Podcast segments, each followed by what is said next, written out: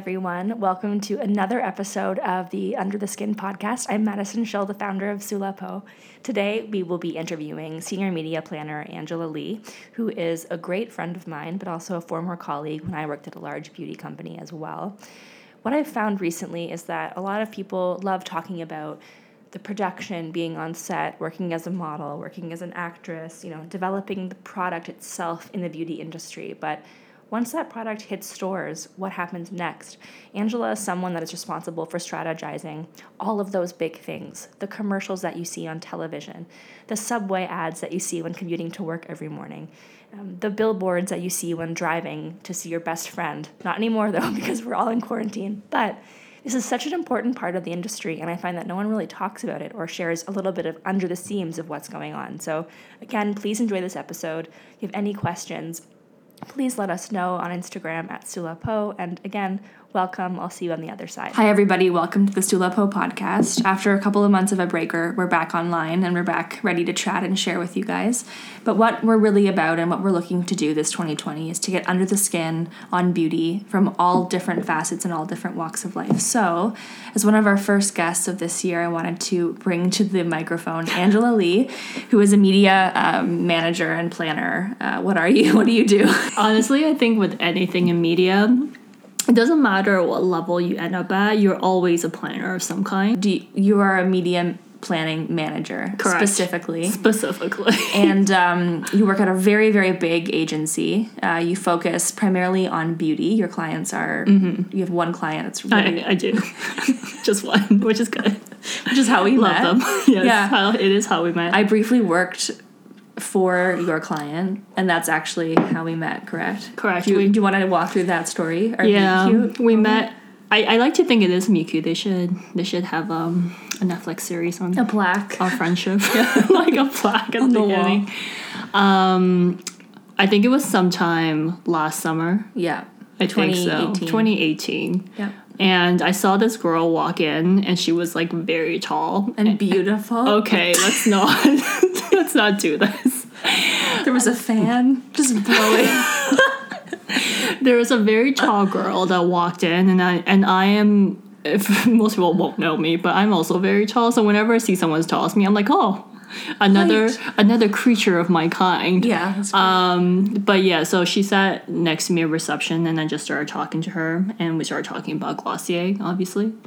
Um, and she told me she had a blog or like some kind of a website. yeah this would be this She thinks Madison thinks that that didn't happen, but it did. yeah i don't think i don't remember it speaking did. You told me you had like a blog, and then I looked it up later, and then no, I followed you. yeah you did the next day I followed you, and then you were testing um, the new Glossier mascara, yep and I proceeded to message you because I was like, I think we should be friends. yeah And after much coercing, we became friends. we did I uh, actually don't remember what happened much after. I think we just No, no. What ended up happening was we had a client meeting. Oh, we had yes. a meeting, uh, You and you and your VP. VP were there, and I hugged you. yes. This was the second time I'd ever seen I you. was accepting of it.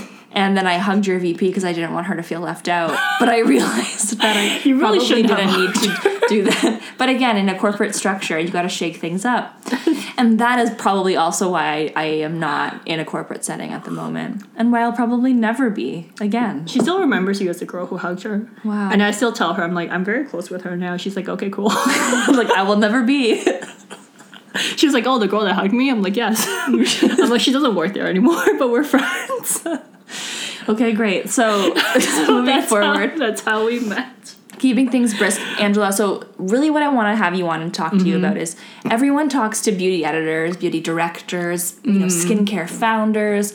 But when it comes to all of the different facets that are required to have a thriving beauty brand or beauty empire, there are a lot more facets than just, you know, mm-hmm. I make the product or I sell it online or I see, you see me wearing it on Instagram. And something that you do is you really you really execute all of the key elements that contribute to us seeing it, you know, on the subways or in the billboards or in the magazines and that sort of thing. And so from a media planning manager's perspective, that's a really big mouthful for me. I want you to know. Um, what does your day to day look like, and what do you kind of think? You know, what what are you responsible for? Yeah. day? I think the interesting thing about media is that it's, it's structured in two different ways. You ha- usually have strategy teams and you have execution teams.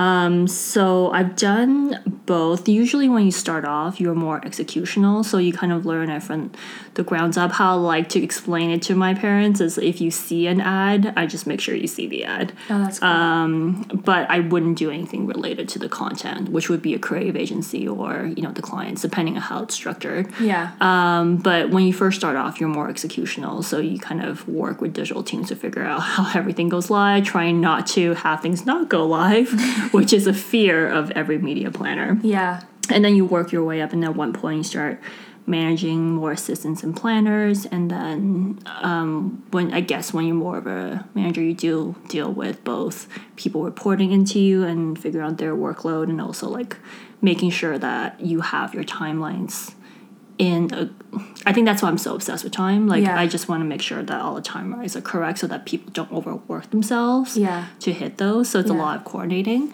Um, but my day to day is I like to think I have a pretty fun job.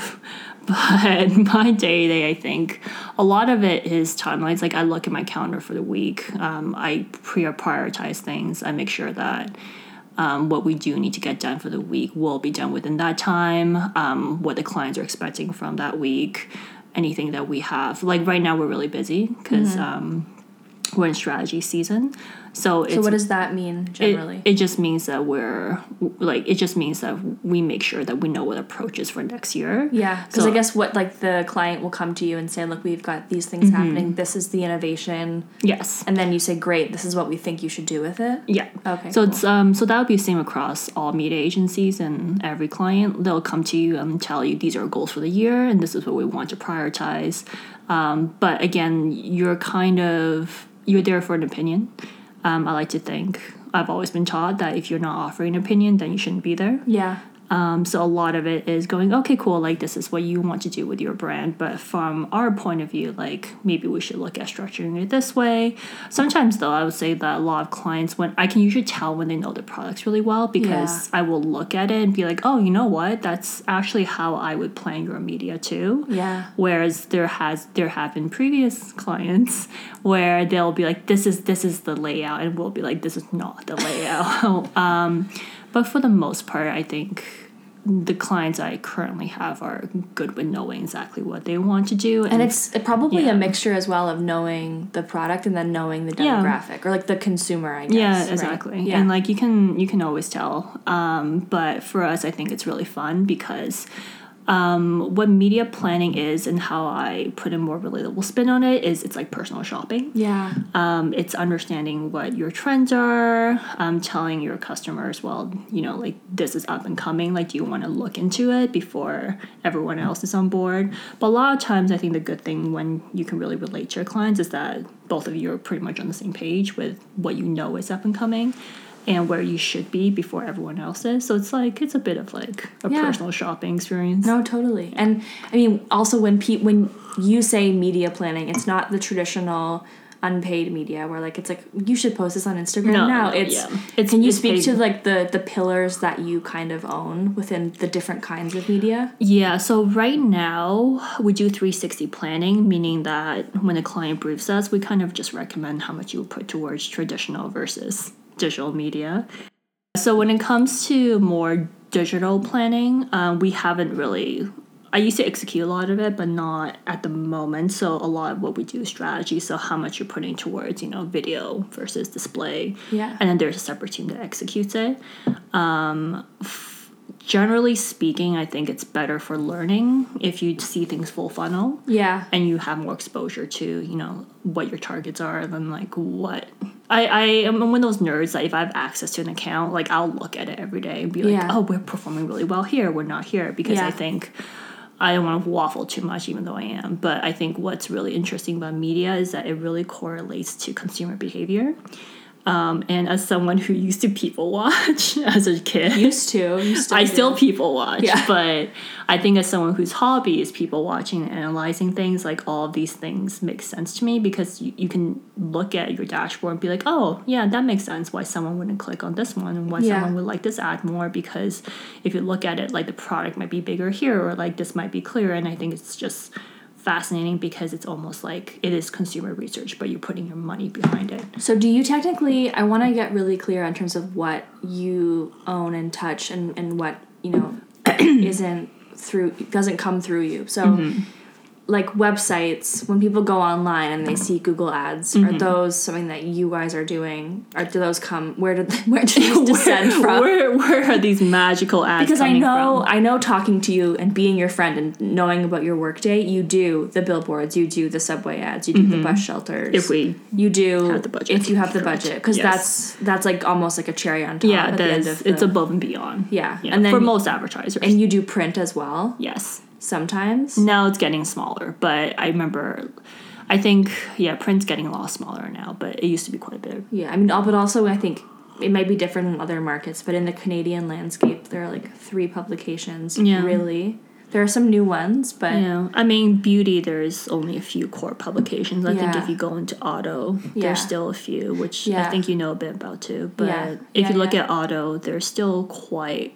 There's still a few magazines that people read. yeah, because your pre so your previous experience was on automotive, right? Yes, Yeah. correct. Which is GM. GM. we have Which that. makes me feel good.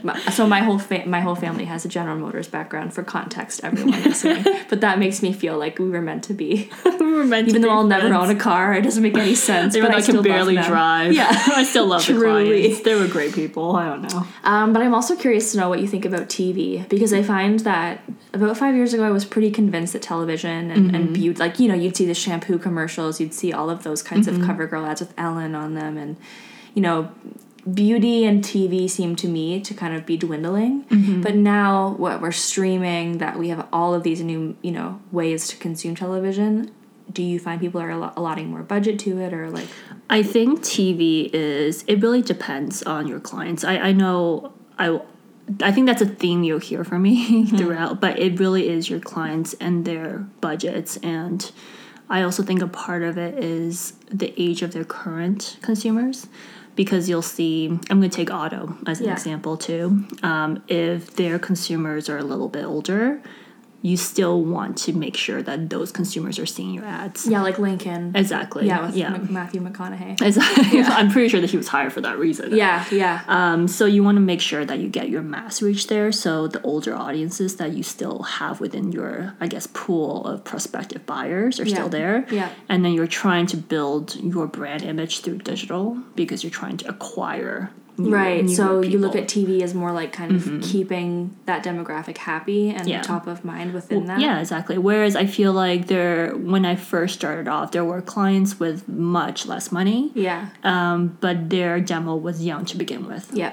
At that point, there's no point. First of all, you don't have money to do TV. Yeah. Um, but at that point there is there's really no point to go on TV because your consumer is already on digital. Yeah, totally. So there's no need for you to split your channels that much. But what I find because I worked on clients with really big budgets and medium sized budgets and small budgets, but I think the trend we all see is how to be more efficient. Yeah. Like I think that even like for example, an auto would have so much money Yeah. but at the same time they still expect you to use it in the right way so Yeah. the report i think with any clients really comes down to reporting and metrics and insights and i think you know with beauty too um, it's about telling them something that's interesting from a consumer basis that they don't see from their own research Yeah. because most clients will know the products really well. Yeah. So it's really important for you to come in as a media agency to tell them something that they haven't noticed on their side. And they're like, oh, that makes sense because we see this on this side, so this all connects together. Yeah, it's so Yeah. cool to see some, like the dots be connected for Mm-hmm. you. I find that to be so interesting, and even in the few meetings that we would have together back when we worked. Our three same- meetings. yeah. Where also, for reference, I would send Angela Skype messages and um, cold. just and make you just try to make you laugh while you had to be very senior and fancy, and I like just sit in the corner and troll you. I was just trying not to be. I, I think I always tell Maddie this, but I, I think it doesn't matter what level I'll be at. I think I'm always like God. Like you kind of you have you feel like you have the imposter syndrome, Yeah. but at the same time you know what you're talking about. So it's that blend of like trying not to be like a complete idiot, but knowing that you kind of do know what you're talking you about. You totally do. Yeah. You feel like you still get that sometimes? It's less now, but when I first got this, I would say up until I got like the senior planner title, like Mm-hmm. when I first got senior planner, that was. I, I still felt like I had imposter syndrome Yeah. because there were still things I didn't know, but I did know.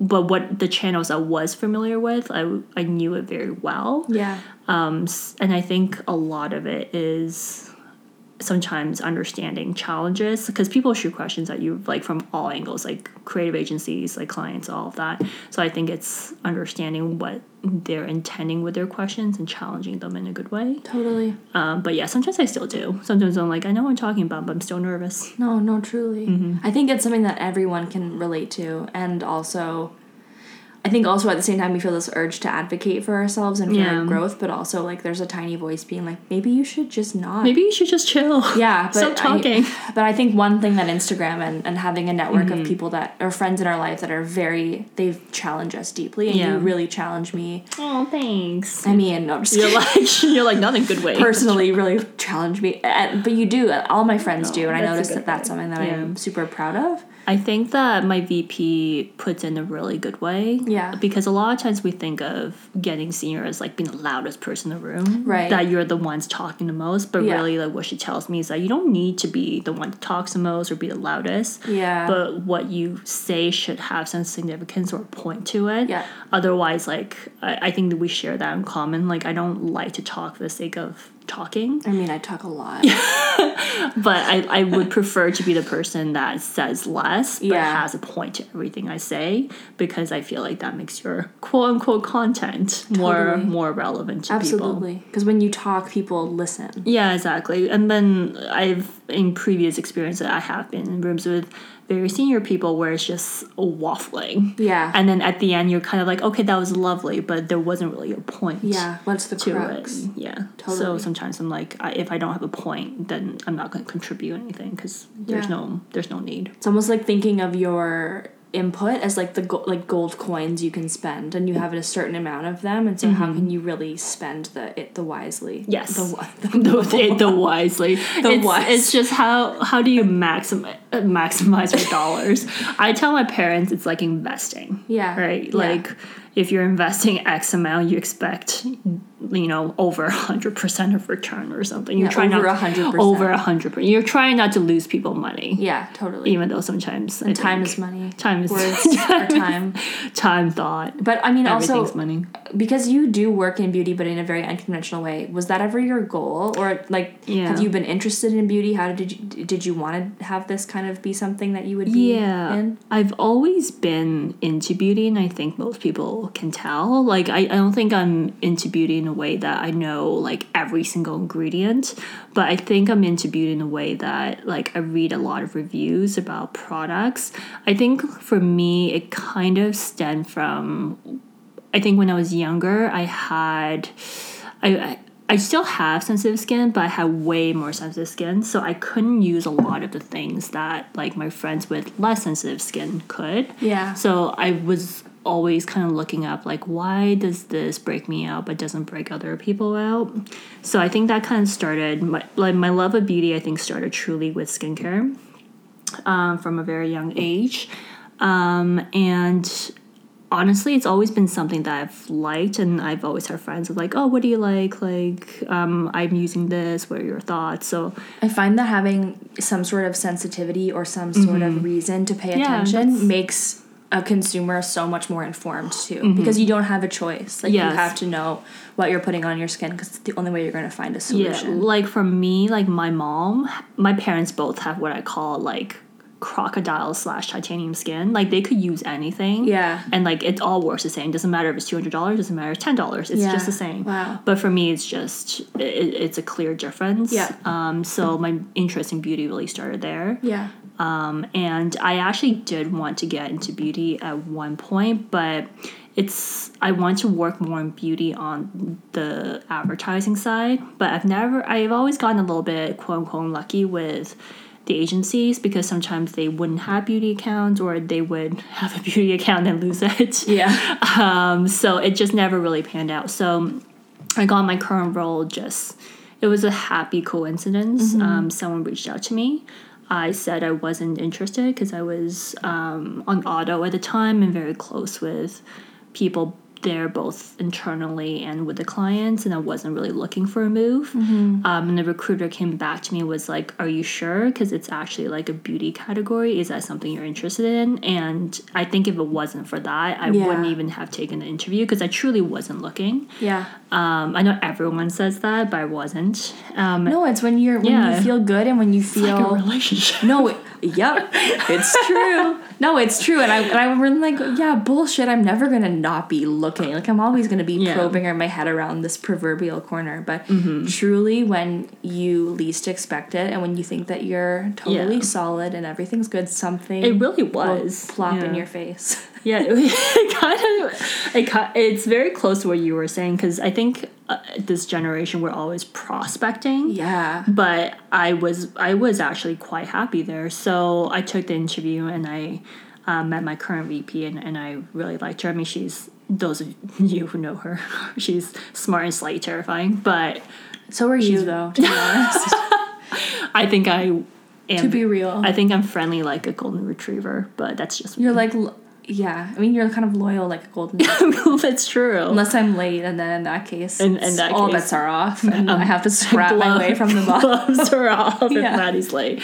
I was late today though. I do apologize. Yeah, but I was later, so here we that's are. true. I got a table before you. Yeah, but I thought you'd be five minutes late, so I banked fine. on that. It's okay. It's fine. Um, but anyway, so I met my current VP, um, who is truly like a very good leader. Um, But when so when you started and Mm-hmm. to now, I'm also curious to know what are your thoughts on how the beauty industry has progressed, especially in Canada? Like, what are your general thoughts on where it's headed, what you've seen shift, that sort of thing? Because also, and we can speak to this later, but makeup versus skincare, I'm Mm-hmm. sure in those past couple of years has really been a shift. Yeah. I'm sure for in priority for a lot of brands. Um, I would say the biggest shift I've seen is probably print, um, because I think at one point it was utilized a lot more.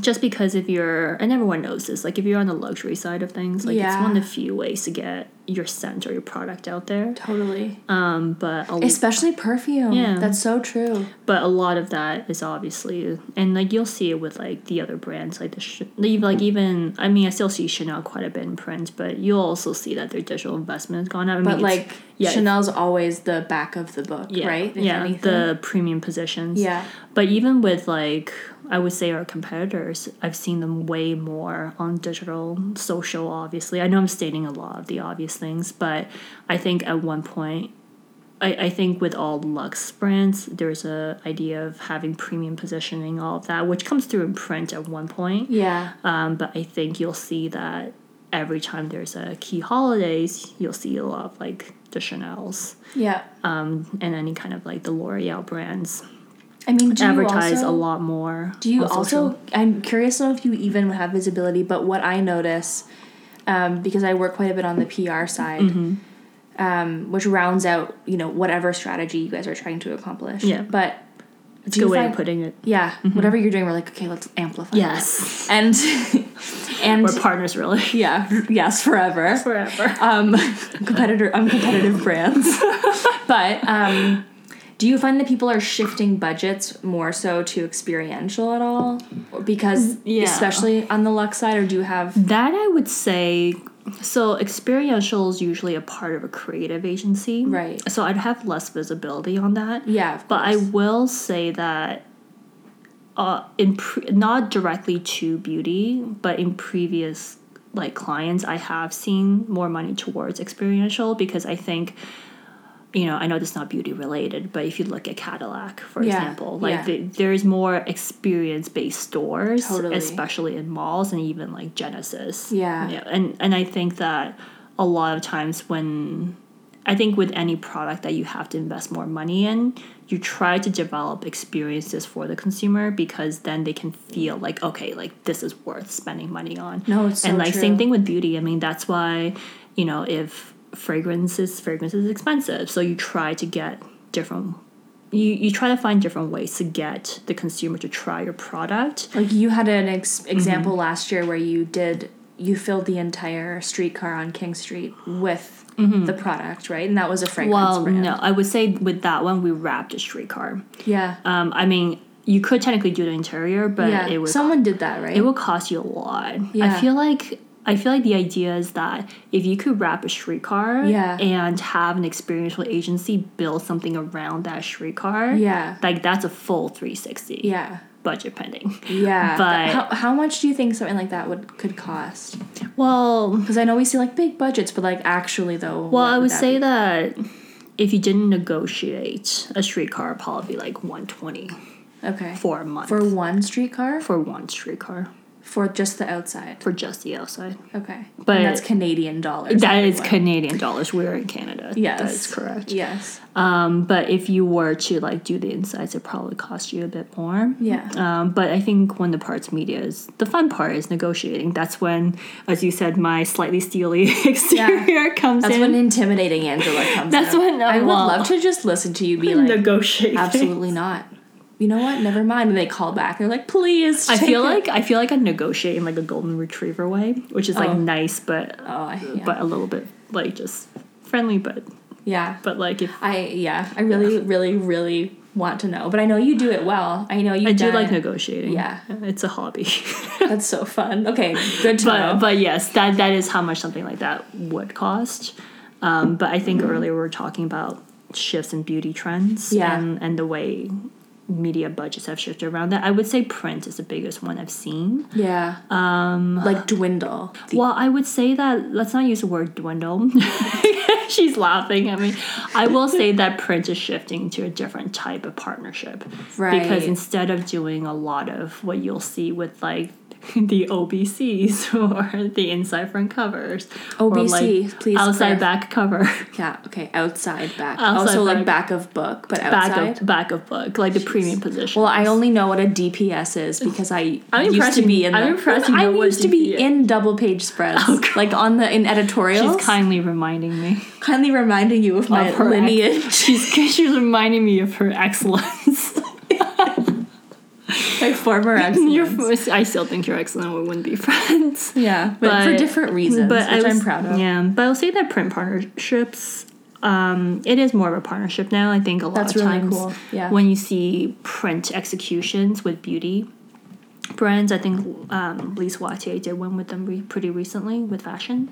Um, are more like custom content built around their brand. So like the client will meet with the editorial team and like, okay, Yeah, great. it's a fully fleshed out plan. Those Yeah. are usually pricier, but if you can swing it, I think it's a good way to use. Because if you think about it, uh, there is, I will say, there is a certain, there's a certain prestige to print. I mean, we can all say that it's, it is. no, it's true. It is kind of a dwindling medium at times. You look at how much digital has grown. There, you, would you call them an adver- advertorial sort of thing, like the custom Uh, yeah, content? it would be but a bit more subtle, or Yeah. you know, that's probably broadened all the. The cons- idea is to just not make a consumer look at it and be like, "Oh, that's an that's an advertiser. I can't look at this." Yeah. it's just like, "Oh, cool! Like this is a cool editorial. Oh, I see it's sponsored by. Okay, I get it." Yeah. I think that's the kind of track you want someone to think. Cool. Um, I always say this, but out of home is also something that I really enjoy. But even across a lot of clients I've worked on, it's it's it is a cherry on top Out of home specifically. as in like billboards or like bus shelter ads or like transit ads. Yeah. Um, so anything that it actually literally is like out of home. Yeah, no, I love. Anything that you see that's out of home Yeah. um, is also a cherry on top, but I, I still feel like it's very impactful in its own way. I, and I say this too is that because we did at one point we did have out of home and there was a time where people would be like oh like a model would be like oh this is so cool like i'm on a tv Yeah. or like i'm on like i'm on a billboard Yeah, that's, like, the benchmark. exactly like if you think about it it's so traditional but even like i feel like that almost solidifies your experience as a model where you can be it's like because you know there's investment behind it. Totally. so like when you're in like a giant billboard you're like wow. Like i assume you would feel like cindy crawford. Yeah, or like someone really big. Whereas like i feel like digital ads because there's so many influencers Yeah. like not to i mean it's a great way of tracking things um obviously. But i feel like because there's so much clutter in digital too Yeah. um, that if you are modeling and you're in like like I mean, also if uh, you're a yeah, product, exactly. which models, you know, you can argue mm-hmm. that as well. But even for like a moisturizer that's launched, you know, if you if you post on Instagram and mm-hmm. leverage that and leverage, you know, digital, that's great. But you're still gonna be mm-hmm. in the wild west of like Yes. thousands of other products that are also launching that are also investing digital. So it's very true. So I would say that if you look at media planning, Yeah. you look at TV and out of home as reach vehicles. Um, but what I will say is that if you want true consumer insights, then obviously you go digital. Yeah. Um, hopefully your reporting is substantial enough that it gives you the right information. I think it's not about the volume of information. I think it's the right information for your business. Yeah, because then it Yes, informs what's next. Yeah. which is like why you should spend on digital and why you should report correctly because Right. it gives you insights but obviously tv and a, a lot of times like even tv is a cherry on top um, for some brands out of home is a cherry on top but all of it technically the right launch should have all the elements so that a consumer can make that connection quicker be like oh i saw this there oh now now i'm like doing my grocery shopping and then oh i get it like this is a new product Totally. yeah, I, this any- is this is what how I think consumer. But do you have any insight on the fact that like I can be talking about um, a lip gloss to you and then look at my phone in five minutes and there's the same lip gloss on Instagram? Do you know what that is? I think that's uh, Google spying on you Okay, or good. Instagram. I just wanted clarification that No, it's no. in fact I think- espionage. I, I okay. So Yep, she's blushing. Everybody. unofficially. I will know. Unofficially, I will say that every major company will tell you that your your voice is not being tracked. But I am paranoid. Like I try to turn my microphone off. I don't even know how. For most of my things, like you can technically like just go into like Instagram and just turn your mic off. oh, But like when you post something, it'll remind you to turn it back on, which is the annoying part. yeah, because they want to hear what you're thinking. Yes, so I am paranoid. That's why I don't have a Google Home or like an Amazon Echo. Yeah, well. Because I am convinced they just like take your data. I want to wrap this up with a really just general kind of mm-hmm. bit of advice from you. And that is, you know, as a successful beau- as there are so many startup beauty brands that are launching literally 20 a day. it's tr- I Where'd you get the number from? my like internal you know skincare response system that's like she, just, she just shot it out 20 brands a day. I'm gonna Google it after, but I don't think that people even teasing know. But It's probably accurate. yeah, it twenty ish brands a day. Um, I just want to know from your point of view, what does a successful beauty brand need from you mm-hmm. know from its inception to really kind of get to where it needs to get to and to to the best of your you know mm-hmm. assumption like guarantee longevity. oh I feel like that's a that's a big question you threw at me. I like yeah, it though. of course it is. I'll I'll I'll think on it for approximately 10 seconds. That's great. I will say that because the client I'm on is already pretty established, Yeah. it's, a little trickier for me to assess it. But as a consumer, Right. I think a true like a beauty brand that's done really well, and everyone knows this is No. Glossier. No, she's gonna cut this. You know what? For, forget it. I'm I'm not. gonna Gonna, beep it out. Of, I'm not. No. I'm not gonna mention it We so we did bond so we did bond over Glossier mascara. did. That was how we met. because um, you didn't think it would be good, and then and it was good, but thought that's it was also good. me w- at every Glossier launch at the Mm-hmm. moment. Is me going ugh, and then being I love it. and then you go and your face is glowing, and I'm like, it's future dew, and you're like, I'm still not sold on She's not Future sold, Dew, but she I likes the way I'm it just looks it's it's really tacky, and there's a Canadian no not like tacky like cheap like the texture is tacky. yes, I've heard that. and there's a Canadian, um, you know, indie um, artisan beauty brand that does it Ah, better. yes, yes. Uh, and that's Flora's Boticario. I just saw it on your Yeah. mantle. Yeah, the price point is slightly higher, but it's worth it. And I, I deep that Mm-hmm. that the, the the the fragrance is more sensorial. It does feel a bit more soothing. Mm. Um, but But what I will say, let's take let's take off the bleep. yeah, no, I will is that believe I think I feel like if you want to launch a beauty brand these days, you would really have to know who your consumer is. yeah I know it's very obvious, but I think a lot of it is knowing how to structure your website that you're getting the right data. totally. So I'll use my actually I'll use my best friend's example. She co-owns a beauty brand called Dome. I'm gonna give her some free give her a plug. give her a plug called Dome, and I always The D O M E. D O M E.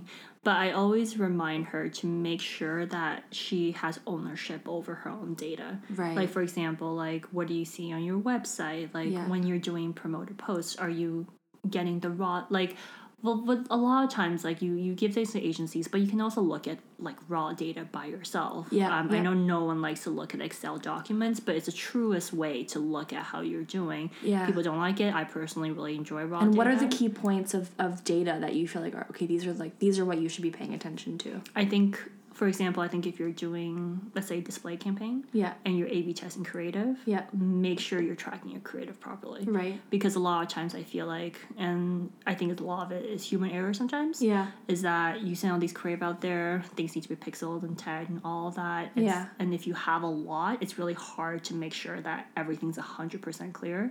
But I feel like when you're starting off, you would be doing everything yourself. Totally. So making sure that this gets kind of nerdy sounding, but when you're trafficking ads, your naming conventions Yeah. needs to be accurate because really when you're getting your data back, you're not seeing like you're really not seeing like a visual of it. You're seeing a, your naming conventions. Just just make sure that you remember exactly what it was that you trafficked Yeah. because that also helps you in the sense that you're like, oh, well, if this creative got that many clicks, then our future creative should looks more like this. Yeah. Because that is something that my consumers reacting to. Totally. And also, I would say that if you're doing e-commerce, Yep. I know a lot of times you would put it on Amazon. Yeah. And I think Amazon also gives you certain insights, but I also think that it's better to have more of your own data than like let's say you outsource it to like a Rexall. Yeah. And they'll sell it online even though they don't have the greatest e-commerce experience. But if you give it to any kind of e-retailer, like I don't think you'll ever get that visibility. Will they give you some data? I don't. Or well, that can part you ask? know more about, but from what I've heard from her too, is that like when she works with some re- retailers, like it's a little bit trickier Yeah. to get some information back. So just making sure that you know your own consumer, Yeah. and that when you're at the beginning stages Yeah. That of you building really. your brand, yeah. that you're kind of already honing in on like who you know appeals to your brand. But I also say that another part of it is messaging. Right. Um, yeah, I um, listened is- to yes. I listened to a really good, um, a, a really really smart brand founder, um, yeah, last week I think, and one thing that she said, and she, it's it's a running brand out of Mm-hmm. Paris, and one thing that she said, um, which I will never ever get out of my head now, and I find to be so helpful is Mm-hmm. we might be tired of it, but there are people out there that are hearing it for the first time, and you have to remember that. So when you're messaging and you're saying the Mm-hmm. Yes. same thing over, like get comfortable with that and not feel insecure in that repetition. Yeah, and I think a, I think it's repetition. I think it's also no. Uh, I hate, I hate using this word, but it really is like also knowing how to break through the clutter. Right. Because a lot of times, like I think when new beauty brands are built, they're all around like clean, sustainable beauty, which I think is very important. Yeah. But I think that's becoming more of like the You have to. norm. Like Yeah. you have to, because Yeah. people are so much. Like I think compared to like two three years ago, you're much more conscious about Yeah. things you're putting in your body. I remember like when, and we both love this brand, uh, like RMS. Yeah. Like when I first started buying it, like people didn't really know about it. Whereas Yeah. there's like a lot more recognition. Like it's sold in some Sephora's. the um, the highlighter quad. It's excellent. Oh, Yeah. it's It's All like twenty nine dollars. and like they're coming out with more minis now, which Yes. means that it's more like accessible to people from a price point. Yeah. Whereas like I'll still buy the Uncover concealer, and I'm like fifty five dollars, but it's really worth it because like Um, Well, you can get it also. Um, tw- I'm gonna plug another store, but Twenty Seven Toronto. Okay, it, they she sells it for less than what the detox market sells Oh, okay, it for. I'm gonna look there next. So everyone listening, go to at twenty seven Toronto and go to their online store. But you should be able to find it. That's Mm-hmm. the best price point that I found it at. Yeah, but I'll say that a few years ago, um, like sustainable or eco or clean beauty is Yeah. seen as like a luxury, whereas now it, it's still a luxury. I mean, it's I'm guessing the price of, I mean, I wouldn't be as familiar with it, but the price point would always be higher. Yeah. But it is becoming more the standard and more of the norm, and I, I think everyone will see that at one point the larger brands will make sure that their standards are fairly similar. But also, you know, the consumer is becoming so much more Exactly. educated, so the brands have to respect mm-hmm. that need for more information and, you know, say, these are our ingredients. This is mm-hmm. where we get the ingredients from. This is how those ingredients are tested. And that can also be part of a marketing Yeah. campaign. And I think that, and, and yes, and that goes back to messaging. Like it could be that your product is clean and sustainable, but it because it's becoming the norm. Like, what is it that makes you Yeah. a little bit different than the other brands? Like, is it the way you know your products are packaged sometimes? Yeah. Because I, that is still a big selling point. Yeah. I mean, there are a lot of times where I buy something, I'm like, I don't know why I bought it, but the bottle was beautiful. Yeah. So now it's just like it's it's just An lovely. art piece, It, it really truly is. Like I would say, like you know, think about the way Chanel packages and things too. Like like Their stunning. makeup products are so beautiful. They're so satisfying. Like it just like even their lipsticks, like when you click it. Yeah. I remember they had this. I'm going off tangent. I'll bring it back soon. But they Yeah. had this like lip gloss a while back. I think this discontinued now. But I bought it because of the click mechanism. Mm-hmm. You would no one can see me gesture, but you would click the top and it would just pop out. Yeah. And then like They it was lipstick, like- yeah, yeah, yeah, And yeah, it would yeah. just be so satisfying because you felt like a fancy executive. Yeah, I no. mean, Yeah, it's the OG. OG beautiful packaging. Yeah. I'll say Tom Ford has good packaging.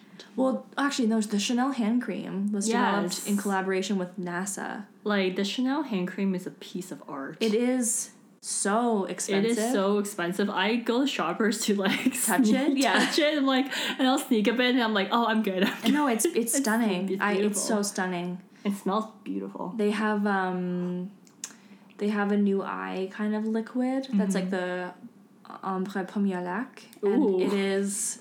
It just looks like someone took like a piece of like copper and melted it down and put it into a tube, and it That's just looks like you're made like just put it. Yeah, it's Yeah. stunning. I that's the one thing that I'm thinking Yeah. about first. But I would say that you know, like yeah, back to content creative, Yeah. like it could be part of your packaging. One brand I've started seeing more of is Tower Twenty Nine. yes, Yes. Like over the past three months, They've I've seen a ton of it. suddenly like so. Don't know where they come from though. I don't story is. either. I haven't, so I'm looking more into it Yeah. because I've just because they're carrying Sephora now. They remind me a lot of like um, they like seem like a very playful Mm-hmm. brand, and I think that the sustainability side of things was a secondary. Yes. So and that and that's a good point because Yeah. that's why I brought them up because Yeah. they're they are also clean, sustainable. Time like I noticed them more because they had this feature into gloss with their SOS spray. Yeah. Which I was reading the comments and someone was like, "Is that the Lysol version of that spray from?" Um, my big fat Greek wedding that you just spray on everything and it goes away. Um, but no, like I think they are a good example, even though I don't know much about them yet, of Yeah. a brand that is sustainable and clean, but at the same time, it's like oh, it's like fresh and fun. They have bright colors and they have that skin dew. Right. A lot of times, I think that we all, I'm guessing, like everyone sells very similar things. Yeah. It's just the way you spin it, and it's Yeah. just I think a successful brand knows their consumer and knows how to talk to them in Yeah. a way that you know doesn't feel that feels fresh. Yeah. That doesn't feel like they're being talked down to Totally. that feels like you know you're part of that quote unquote community Right. uh, which the other brand that we've, we've already mentioned too much Yeah. is really good at Totally. um, so i think those are all important things to keep in mind Although I do feel like Glossier can get a little bit behind the times. Well, on sustainability, we are pretty Mm-hmm. clear that they don't. That's not a that's not a pillar of their no like they don't care um, Mm-hmm. to a point where they'll change packaging and their user experience to also accommodate for that. I Yeah. find. I mean, like their the paillettes and their Glossier play are still. yeah i think the play was real- i feel like when play came out people were in the box is your bubble wrap pink pouch that Which comes with stickers. Yeah, of good, course, of yeah. course. But after a while, you have forty of them, and it's like okay, you know what I, i mean. do have a y collection And in the pink pouch is the Glossier Play, which is in a box, which is wrapped in a wrapper, a candy wrapper. Um, and you get stickers to go with it. So, I mean, that's like a six layer, you know, plastic. experience tissue. level Totally, Yeah. which, you know, can be really beautiful, but when you think about priorities to the same consumer base, it's a little off the mark. Mm-hmm. But um, they do really listen to consumers and they do Yeah. create products based on what consumers are asking for, which I think is a really, really amazing thing. And they've they've truly you know disrupted the industry in a way that I don't think we'll ever be able to quantify. It's it's amazing. Um, and Chanel too, I find that even though their products are so luxe, they've done a really great way on social to make them feel Yeah. like playful objects. I feel like ever since they started the We Love Coco, Yeah. yeah, I think that one's been really good for them because they're able to feature like makeup artists, but also younger stars Yeah. who are using their products on red carpets. Totally. So I, I almost feel like it's a very flexible way for a brand that's traditionally known as very like bougie and high end to talk to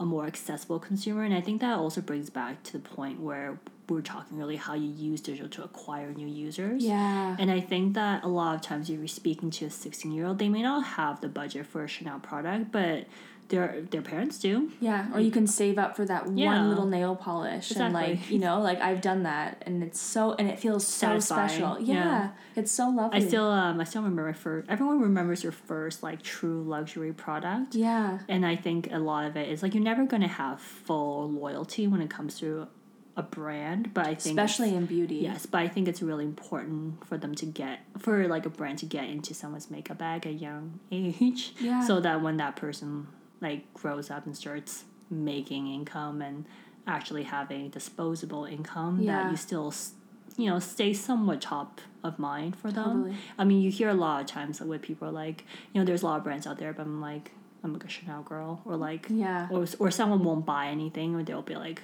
once a year I'll just splurge on like a Tom Ford lipstick. Totally. So you, you like I think it's still a good way to make sure that your brand is accessible.